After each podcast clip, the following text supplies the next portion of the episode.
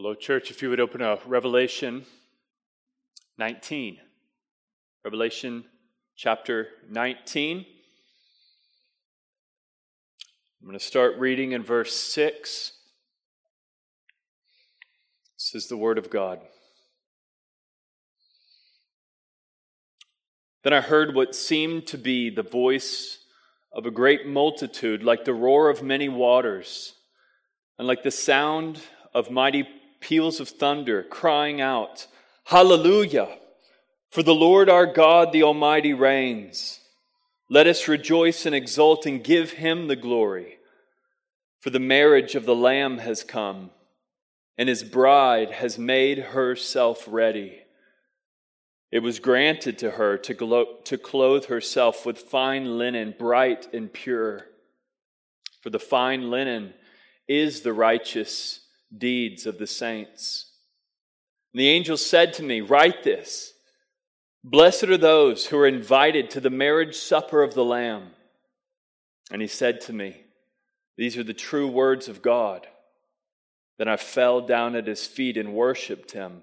But he said to me, You must not do that, for I am a fellow servant with you and your brothers who hold to the testimony of Jesus. Worship God. For the testimony of Jesus is the spirit of prophecy. And so, Lord, again, uh, we pray for that spirit of prophecy, that testimony of Jesus to go forth. Lord, that we would hear your word as your word. Lord, that we would get a vision for the Son of God after a bride. And Lord, that you would use it to change our marriages. Uh, Lord, we pray these things in Jesus' name. Amen. Let me start by uh, saying that I believe that in every generation, uh, the church has been called to manifest the wisdom of God uh, by embodying the God ordained marriage design. Uh, I think we are largely in the cultural mess that we're in today uh, because many Christian marriages don't look very Christian. Um, I said last week something along the lines of our apologetic, therefore, must be, uh, aside from just railing at all that, that is wrong, uh, our primary apologetic for a confused culture is to say, look at our happy marriages. They work because God made them work. And, um, but here, here's the reality is that I, uh, I would have to say, I think many of you would agree with me, that many Christians can't even begin to. Uh, to do this for the culture because they many many Christians have not seen the glory of marriage themselves. Um, now, I don't, I don't believe that the divorce rate, you know, you hear things, uh, the divorce rate in the church is as high as in the culture. Uh, there's many who've dispelled that uh, statistically. I, I do not agree with that uh, statistic. However, I also don't think that marriages in the church are what they should be. Um, I, I don't think we can even confess our failures in marriage like we should because we haven't seen marriage rightly uh, oftentimes. I, I don't think we can grow and progress in our marriages because we have not rightly seen what the scripture teaches about marriage. And so, my, my goal in this series is not to kind of pull our, uh, our views of marriage out of the gutter. I'm not speaking to the culture. Uh, I don't think our views of marriage are in the, the gutter. But I do think, even in this church, we have made common what God has called holy. Uh, that we have taken something extremely sacred and we've made it very average and common. And so, my goal for these coming weeks is to really exalt marriage as the Lord has exalted it.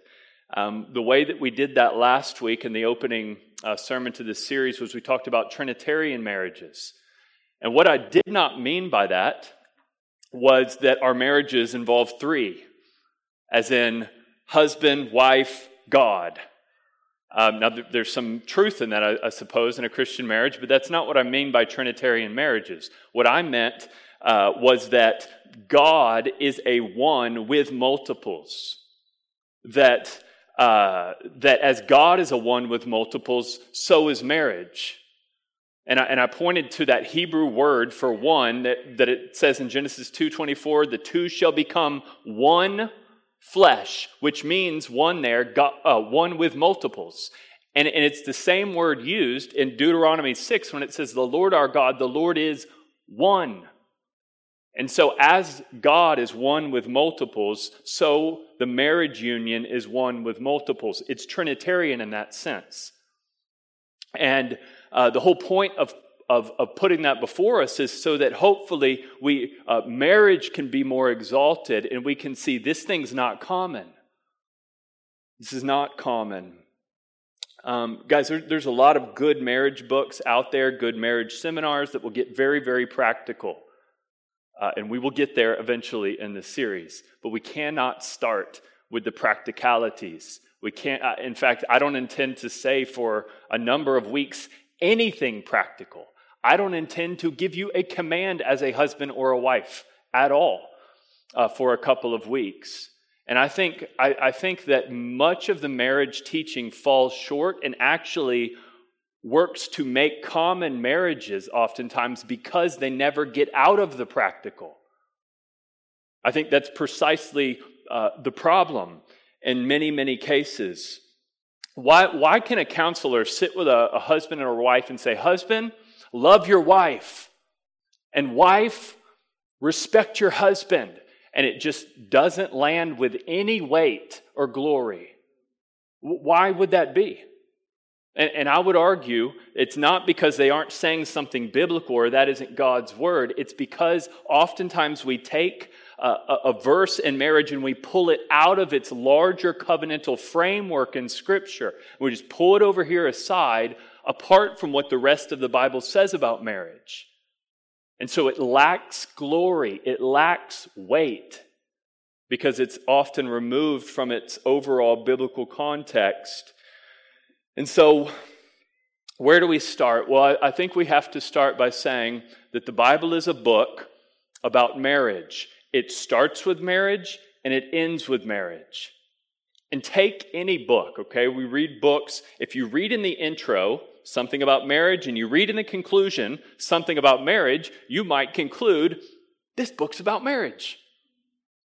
And here in this Word of God, we find in Genesis marriage, right at the beginning, first few pages. And at the very end, chapters 19, 20, 21, 22, marriage. Uh, the beginning and the end is marriage. And this book is a book about marriage. It's really more profound than just saying it's the beginning and the end is, is about marriage. Because when you look at that marriage at the beginning and that marriage at the end, what you actually realize about those two marriages is they're perfect. They're actually the only two perfect marriages that we find uh, the first marriage in the garden was before sin entered the world, and the last marriage in heaven is after sin has been removed from the world. And if you had never read this book, pretend you'd never read the Bible, and you just open it up for the first time, and you begin to read in Genesis 1, what are you going to see? You're going to see this cosmic vision uh, of God, that God is speaking the cosmos into existence with his words. And, you're, and you just see this massive view of God. Then you get to chapter two, and what are you going to see?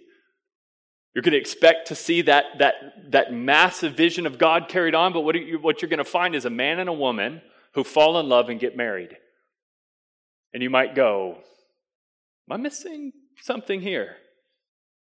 Um, I think it, it oftentimes isn't until you get to the end of the Bible that you realize, oh, I see why the marriage in the beginning is what it is. It is grand and glorious. I just didn't see it until the end.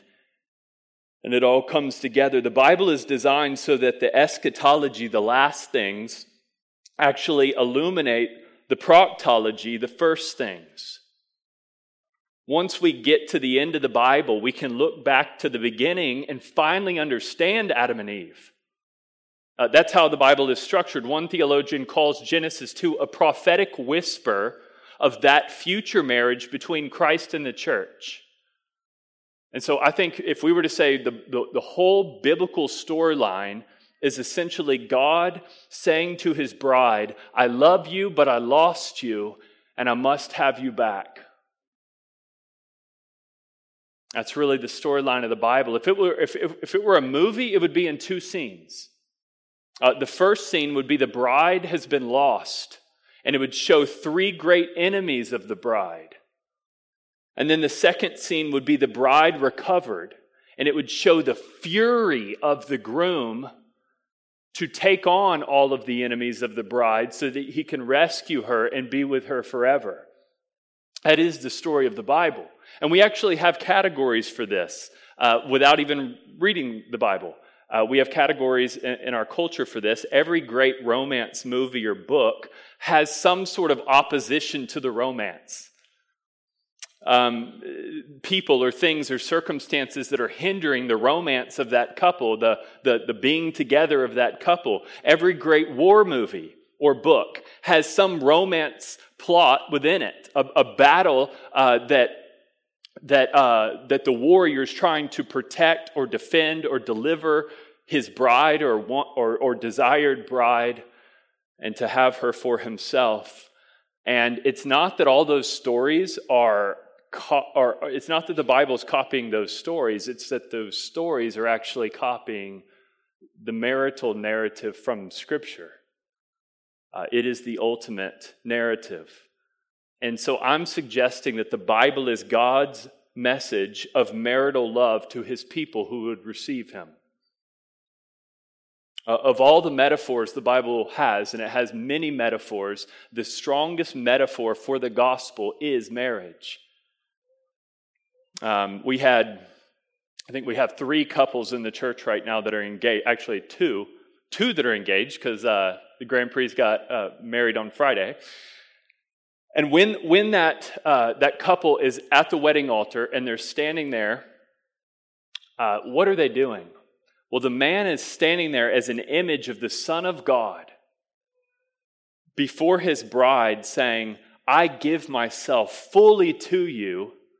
And she says to him, I do. And he says, I do. And then God the Father puts his stamp of approval and union on that covenant marriage. And that's a picture of our covenant union with God. We can't truly understand the story of the Bible apart from understanding it in a marital way. We can't understand the love of God without understanding it in a marital way. So I want to unpack these two scenes for us. Scene one, the bride lost. Let's go to Genesis 2 for a moment.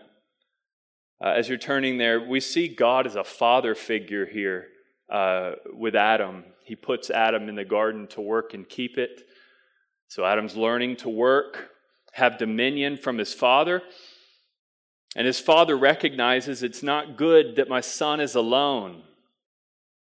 Even though he has God with him, he, he still recognizes it's not good that's Adam alone. Verse 18, Genesis 2. It is not good that he's alone. I will make a helper fit for him. So the animals will not do. Verse 20. For Adam was there, there was not found a helper fit for, to complement, to complete him. So what does God do? God provides a wife for his son. Verse 21. The Lord God caused a deep sleep to fall upon the man, and while he slept, he took one of his ribs and closed its place with flesh. And the rib that the Lord God had taken from the man, he made into a woman and brought her to the man. You hear it? The father bringing his bride to the groom. Down the aisle for Adam to marry, he gives Adam a wife. And Adam's a little bit more than excited to receive her. He sings to God and to her. Verse 23 Then the man said, This is at last bone of my bone and flesh of my flesh. She shall be called woman because she was taken out of man. And all of that leads up to this climactic moment we talked about last week Genesis 2:24 therefore a man shall leave his father and mother and hold fast to his wife and they shall become one flesh this ideal perfect marriage before sin, before shame, before guilt enters the world. It says, verse 25, they were naked and not ashamed. No fear of the other leaving, no fear of divorce, no fear of abuse, no fear of mistreatment, no fear of neglect, no fear of their spouse's apathy or mistreatment in any way. Just this perfect marriage that lasted, we don't know how long, but not that long. And I want to suggest that what messed up that marriage is what messes up ours. When a, when a counselor sits before a couple and says, What, what are you here for? What can I help you with? Um, many times uh, couples will say, Well, he does this, and you know, she's not doing this, and you know, we can't communicate about this issue. And, and here's what I'd like to suggest, church. The same problems Adam and Eve encountered in their marriage are the same problems that you deal with in yours. And their marriage, remind you, is, was in a perfect paradise. And yet God allowed an opposition. How can you not expect opposition in yours? The opposition of the world, the flesh, and the devil is an unavoidable reality in every marriage. I don't care how godly you are. I don't care how godly your spouse is. I don't care how much theology you know or how many marriage sermons or how much you teach others about marriage. You can't escape this threefold enemy of the world, the flesh, and the devil. It is a constant, constant experience in our marriage. And what messed up their marriage is the same threefold enemy messing up ours. Look at this first enemy of the devil entering into their perfect little marriage.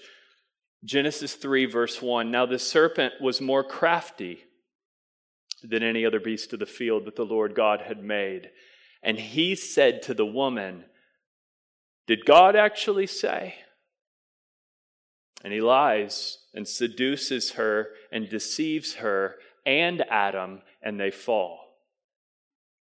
And I, I would just remind us that every marriage after that moment is a post is in a post Edenic context where the enemy follows them out of the garden and pursues every couple like he pursued them, where the flesh is what is enticed by this enemy's lies and temptations. And what do we even call the world. A few chapters into the Bible, we see Babel, which will later become Babylon, which is a significant uh, identifier of the world in Revelation. We'll get there in a minute. So, Christian marriages can't escape uh, these fallen re- realities. We're assaulted by them daily. Uh, and they're all interconnected. There's this weaving together of all three of these realities. I mean, what is the devil apart from his lies and temptations? Uh, what are the lies and temptations apart from our flesh that is lured and enticed by those? And, and, and what is this place where these demonic lies and temptations and fallen desires exist? It is the world. And I want to remind us of this reality. It's very hopeful.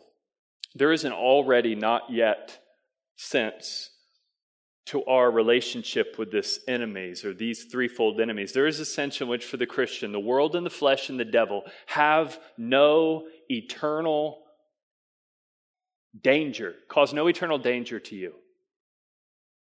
And there's another sense in which the world, the flesh, and the devil is why you have every single marriage problem you have. Here, let me put some scripture behind this. Uh, Paul's speaking to the Ephesian church, which we should remember the Ephesian church got the best marriage teaching in the New Testament.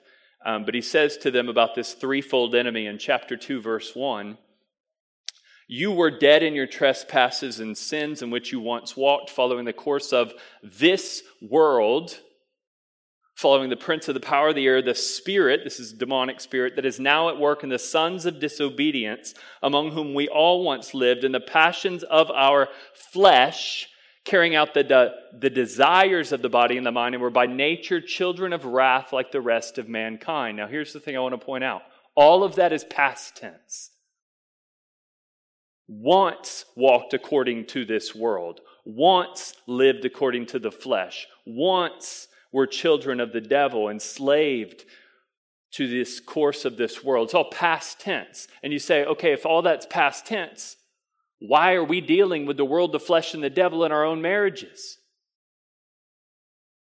And I would say because this enemy is dead and dying. Uh, we are not enslaved. We are not in. Uh, we are not to be identified with the world.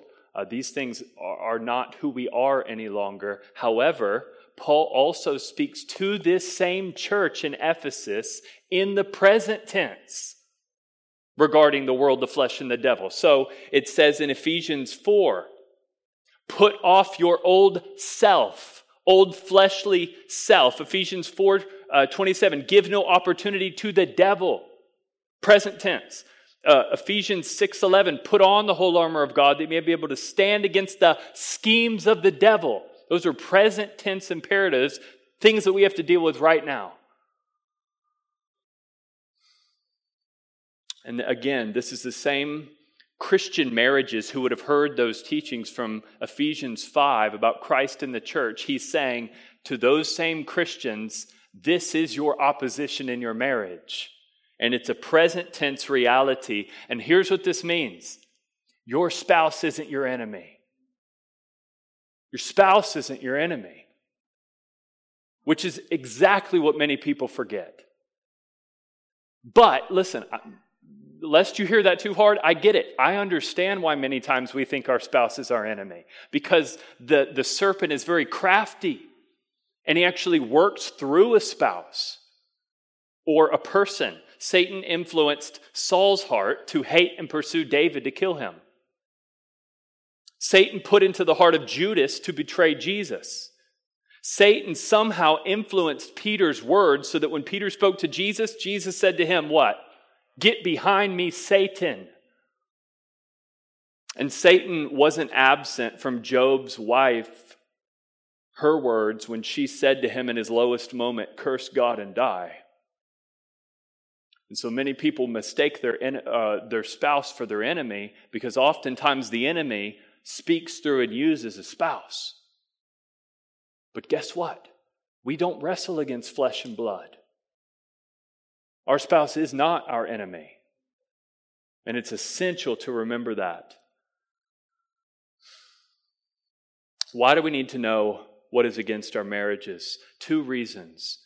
So that we don't, like Adam in the garden, point at our wife when God calls us to account and say, It's her fault. The woman made me do it. While he doesn't realize, Adam, that he has three fingers pointing back at himself and the enemy's over there laughing at him. And here's the other reason that we need to understand our enemy. Because the ultimate solution to all of our marriage problems is the ultimate solution to all of our problems. Christ destroying these enemies, which leads to the second scene. The bride that's been lost is now pursued. Look, there, there is a sense in which Christ coming uh, to the earth is Christ coming to do what the first husband failed to do. Adam didn't protect his wife from the serpent. Adam didn't guard and defend her from the lies. Adam didn't crush the head of the serpent when he could have and should have and was, it says, standing right with her. He did nothing. And so Christ must enter as the second and greater husband to fix the problems the first husband failed to fix. And by the way, I don't think Eve sinned first. I think they fell together. And neither of them wanted God's authority as a husband or as a father figure. And as the Bible goes on, it shows the nature of this uh, Adam and Eve rebellion moves into Israel, and, they're con- and Israel's constantly called an adulterer, one who doesn't want a husband, one who does not want covenant faithfulness to Yahweh, but prefers other lovers and other gods. Israel is continually tempted and drawn away by these devilish gods of Baal. So that all through the Old Testament, God, like a husband, is speaking to an unfaithful and adulterous woman, like in Hosea 2 2, plead with your mother, Israel, uh, which is Israel, plead, for she is not my wife, and I am not her husband, that she put away her whorings from her face and her adultery. God speaking to Israel, who's embodying the uh, unfaithfulness of Adam and Eve to God. And he's saying, You're going after other gods and other lovers. And listen to the prophecy that I believe is about the church. Listen to Hosea 2:16. In that day, so he's looking forward, declares the Lord, you will call me my husband, and no longer will you call me my Baal, for I will remove the names of the Baals from her mouth, and they shall be remembered they shall be remembered by name no more. And I will make for them a covenant that is a new covenant uh, on that day verse 19, I will betroth you to me forever.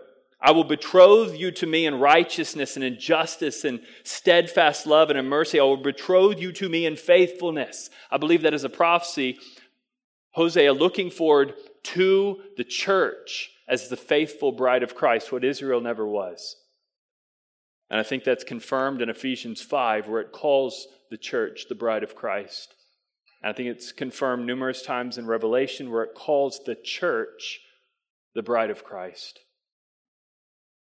And, and think about this as we move into the ministry of Jesus. This is interesting. Many people overlook these type things. Jesus doing his first miracle. People go, What is that about? Water to wine? I thought Jesus was coming down to take out all these enemies the devil and the world and the flesh. Why is he turning water to wine? Well, remember where he is when he does it. He's at a what? A wedding. He's at a wedding. Well, why is he doing his first miracle at a wedding? Well, it's to say to the bride, I'm coming for you, and I'm coming to take you to a marriage feast. And listen, the first miracle he does is at a wedding, but you know what all the rest of the miracles after that are about? His power over the world, the flesh, and the devil. As if to say to the bride, Here's where I'm taking you. Now let me deal with all your enemies sequentially. Uh, look, I really believe that there is a sense in which when Jesus got to the cross, he dealt with those enemies. He, he, he crushed the head of the serpent on the cross, said it's finished. Days before his death and resurrection, Jesus said things like this I have overcome the world. Now is the judgment of this world. Now is the ruler of this world cast out. At the cross, and in his rising, we believe that happened. But there is another sense in which the bride still waits for Christ's final war against the world, the flesh, and the devil. And we pick this up in Revelation, and we'll be there the rest of our time. Revelation, there's two parallel visions that we need to see. Um, that John sees these visions, an angel comes to him uh, in both of these visions. You can go to chapter 17. In both of these visions, he sees a woman, actually, two different women. And listen to how he describes the first woman. This is in chapter 17, verse 1. Then one of the seven angels who had the seven bowls said to me, Come, I will show you the judgment of the great prostitute who is seated on many waters, and with whom the kings of the earth have committed sexual immorality, and with the wine of those whose sexual immorality the dwellers of the earth have become drunk. Verse 3 I saw a woman sitting on a scarlet beast. You hear it? The devil. Symbolic, this apocalyptic literature. That was full of blasphemous names, and seven in her hand a, go- a golden cup full of abominations and impurities of her sexual immorality and on her forehead was a name was written a name of mystery babylon the great mother of prostitutes and of the earth's abominations and jump forward one chapter into chapter 18 verse 3 and listen to this the description goes on for all the nations have drunk the wine of the passion of her sexual immorality, and the kings of the earth have committed immorality with her, and the merchants of the earth have grown rich from the power of her luxurious living.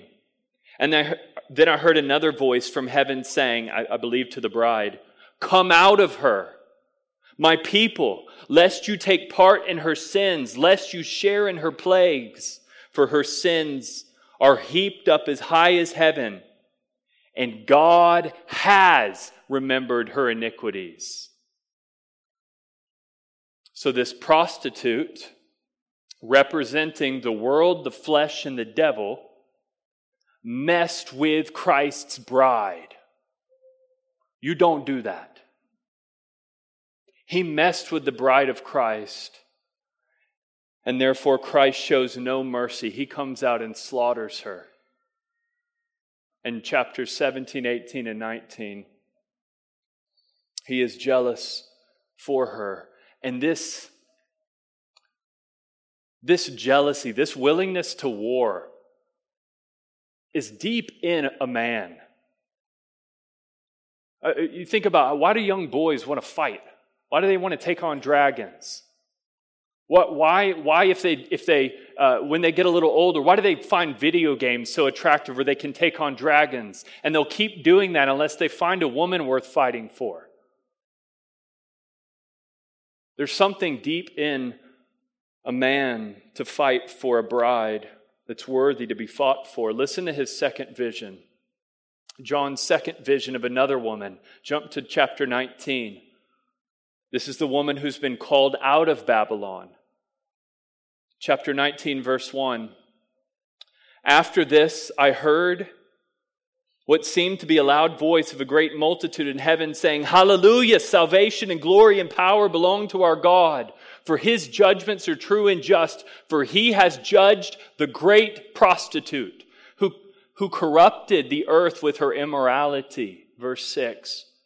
Then I heard what seemed to be the voice of a great multitude, like the roar of many waters, like the sound of a mighty peals of thunder, crying out, Hallelujah, for the Lord our God, the Almighty reigns. Let us rejoice and exult and give him the glory, for or because the marriage of the Lamb has come. That immediately, when I read that, throws my mind back to something Jesus said in a parable. Many of us know this parable. I want to read it for us in Matthew 22. The kingdom of heaven, Jesus said, may be compared to a king who gave a wedding feast for his son and sent his servants to call those who were invited to the wedding feast, but they would not come. I believe that's Israel. Again, he sent other servants saying, Tell those who are invited, See, I've prepared my dinner, my ox and my fat calves have been slaughtered, everything is ready, come to the wedding feast. But they, I believe Israel, paid no attention and went off, one to his farm, another to his business, while the rest seized his servants and treated them shamefully and killed them. And the king was angry, and he sent him troops and destroyed those murderers and burned their city. And he said to his servants, The wedding feast is ready, but those invited were not worthy. Go therefore, go therefore, Great Commission language, to the main roads and invite to the wedding feast as many as you find, I believe Gentiles. And those servants went into the roads and gathered all whom they found, both the bad and the good, so that the wedding hall was filled with guests. He just told the whole story of the Bible through this parable of a marriage feast. It goes on, verse 11, but listen, he presses it. Jesus says, But when the king came in to look at the guests, he saw that there was a man who had no wedding garment. And he said to him, Friend, how did you get in here without a wedding garment? And he was speechless. Then the king said to the attendants, Bind him hand and foot and cast him into outer darkness, in the place where there will be weeping and gnashing of teeth.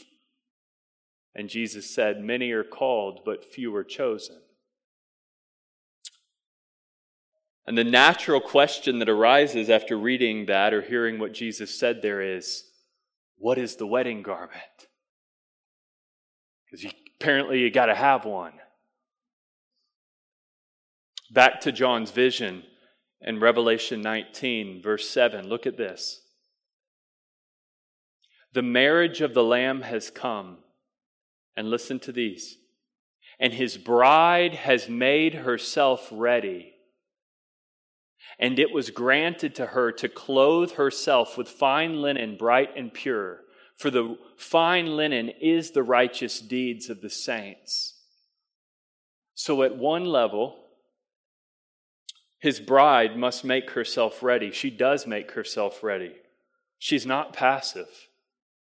She's, it says, preparing herself.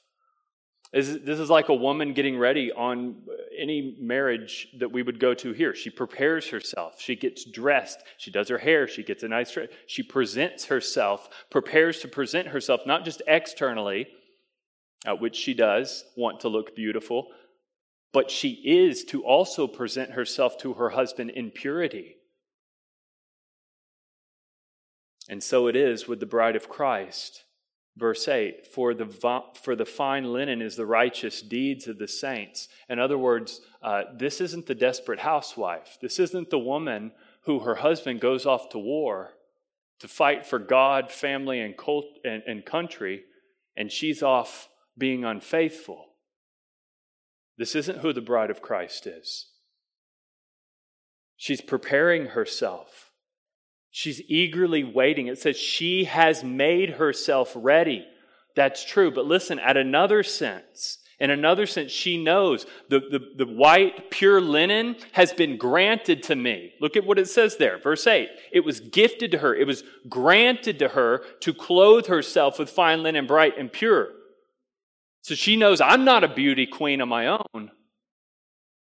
He crossed over the tracks and found me roaming in the wrong neighborhoods with other lovers that I preferred over him. He sought me. He drew me in. He beautified me. He gave me a pure linen dress. He won her heart. He gifted her her beauty. Guys, look, here, here's what I'm saying. When Christ returns, he's returning for a pure bride. Not perfect in every deed, but she has come out of Babylon and left her other lovers. She longs for a kingdom without evil or sin. She desires garments that cannot be stained anymore with sin. She longs for Christ's full and final cleansing and to save her from her enemies that continually taunt her. Revelation 21 9 says she can be identified, his bride, the wife of the Lamb. You can tell who she is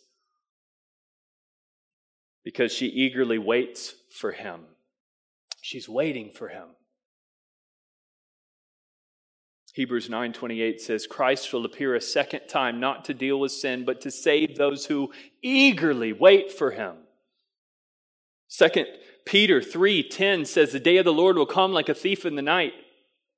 Heavens will pass away with a roar, and the heavenly bodies will be burned and dissolved in the earth, and the works that are done in it will be exposed. Since all these things are, sus, uh, are, are thus to be dissolved, what sort of people ought you to be living lives of holiness and godliness, waiting for and hastening the coming of the day of God? According to his promise, we are waiting for a new heaven and new earth in which righteousness dwells. Therefore, beloved, beloved bride, since you are waiting for these things, be diligent to be found in him without spot or blemish. Guys, this is the same bride that Revelation 21 says is coming down from heaven, from God, to be presented to Christ. You think the Father is going to present to Christ something impure?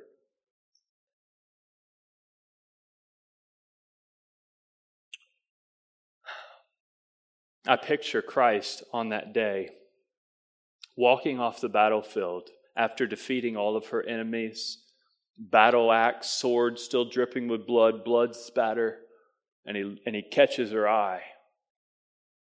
And he knows there's nothing left to hinder our love. There is no enemy left to taunt or mess with my bride. I loved you, but I lost you, and I've come to get you back. It's been said that the heavens and the earth were created for Adam and Eve. but the new heavens and the new earth are created for Christ and the church.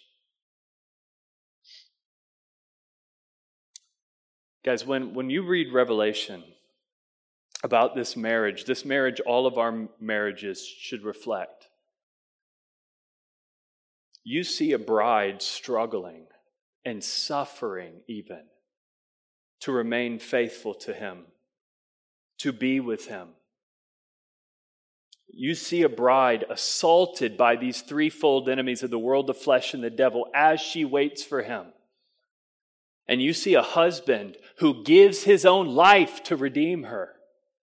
A, a, a husband who, who suffers every power of hell and scheme of man to win her back. Brothers and sisters, they're fighting for their marriage. Mutually fighting for the marriage to be back together. And every Christian marriage must. I mean, how, how can you think you will have a blessed and happy marriage if you're not willing to fight for it? This is the nature of marriage. How can you think that you will have a blessed and happy marriage without suffering and denying self for the sake of your spouse? You will not. You must fight for your bride. Husbands, wives, struggling to be together. That is the nature and the context of our warfare. So I, I hope, guys, and we're going to look at Christ in the church again next week. I hope that this helps your marriage. But I hope even more that you will see the love of Christ because that's what this is about. And as we know the love of Christ, there is something of an overflow that can pour into our spouses. And it's how God has designed it to work. Uh, as we prepare to go to the table, um, I hope this will prepare us to take this supper uh, in remembrance of Christ, celebrating, proclaiming Him. Uh, this table is for His bride. It's for His bride. Uh, those who have been washed and cleansed by His blood also have entered the baptismal waters. Uh, those who are waiting for him come to the table. Uh, if that is you, if you'll be refraining today, uh, not baptized, not trusting and waiting for Christ, there are in your bulletin some meaningful prayers I would encourage you to read. Uh, let's take a few moments, prepare our hearts. Let's come and celebrate Christ at the table. Father, uh, we just rejoice in you, Lord. We, we know that Christ is a great Savior, a great warrior, a great lover, passionate for his bride. Lord, a bride that is often just struggling with the warfare of this threefold enemy. Lord, as we move into this week ahead of us, Lord, we know that that's what we will deal with the world and the flesh and the devil. And so, Lord, would you remind us of these things and would you deepen our confidence that you have fought these battles? You will fight these battles fully and finally at your second coming, Lord. Deepen our confidence in these things. We rejoice and we praise you that these things are true.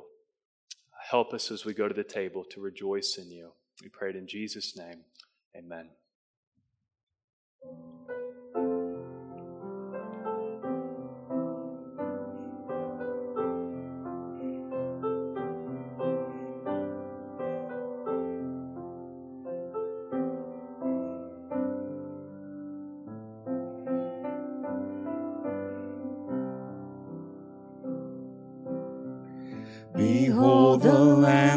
Bears our sins away, slain for us.